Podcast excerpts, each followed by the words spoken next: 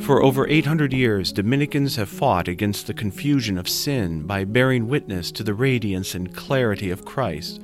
From the Dominican House of Studies in Washington, D.C., I'm Father Thomas Petri, and this is the Moral Minute.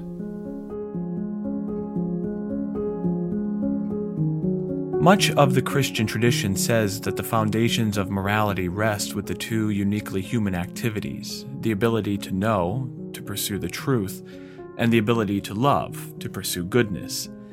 These two activities that come from our being made in the image of God.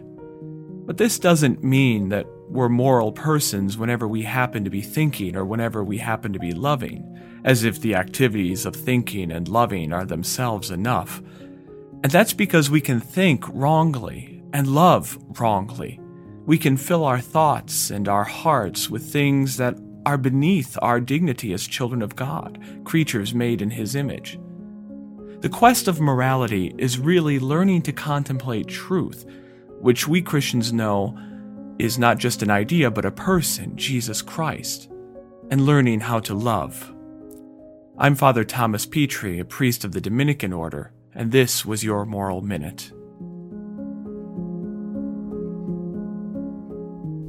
Thanks for listening. To learn more about the Dominican House of Studies and to support our mission of training the next generation of preachers and teachers in the fight against confusion, visit www.dhs.edu.